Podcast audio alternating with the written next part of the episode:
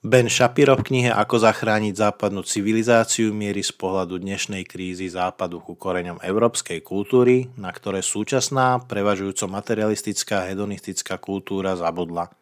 Vysvetľuje, že bez dedičstva Atén a Jeruzalema je ohrozená nielen sloboda a poriadok, súdržnosť demokratickej spoločnosti, ale aj dnešný, nikde v minulosti nevýdaný blahobyt.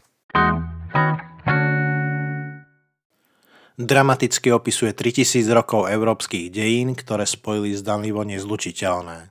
Židovsko-kresťanskú existenciálnu vieru s gréckou filozofiou. V symbióze tejto viery a rozumu vyrástla najúspešnejšia civilizácia, ktorá dala svetu vedu a techniku, dramatické umenie a predstavu osobnej slobody, ľudskej dôstojnosti i občianských práv. Autor obhajuje grécky prirodzený zákon telos, ktorý z konečného účelu ľudskej prírodzenosti vyvodzuje, že človek má pestovaním cností smerovať k naplneniu zmyslu svojho života, teda k múdrosti a vznešenosti.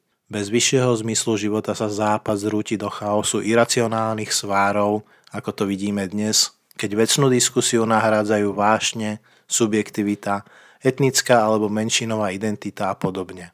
Paradoxne totiž aj sám rozum závisí od viery. Viery v racionálny, poznateľný a objektívny svet, v ktorom rozpoznáva stvoriteľa.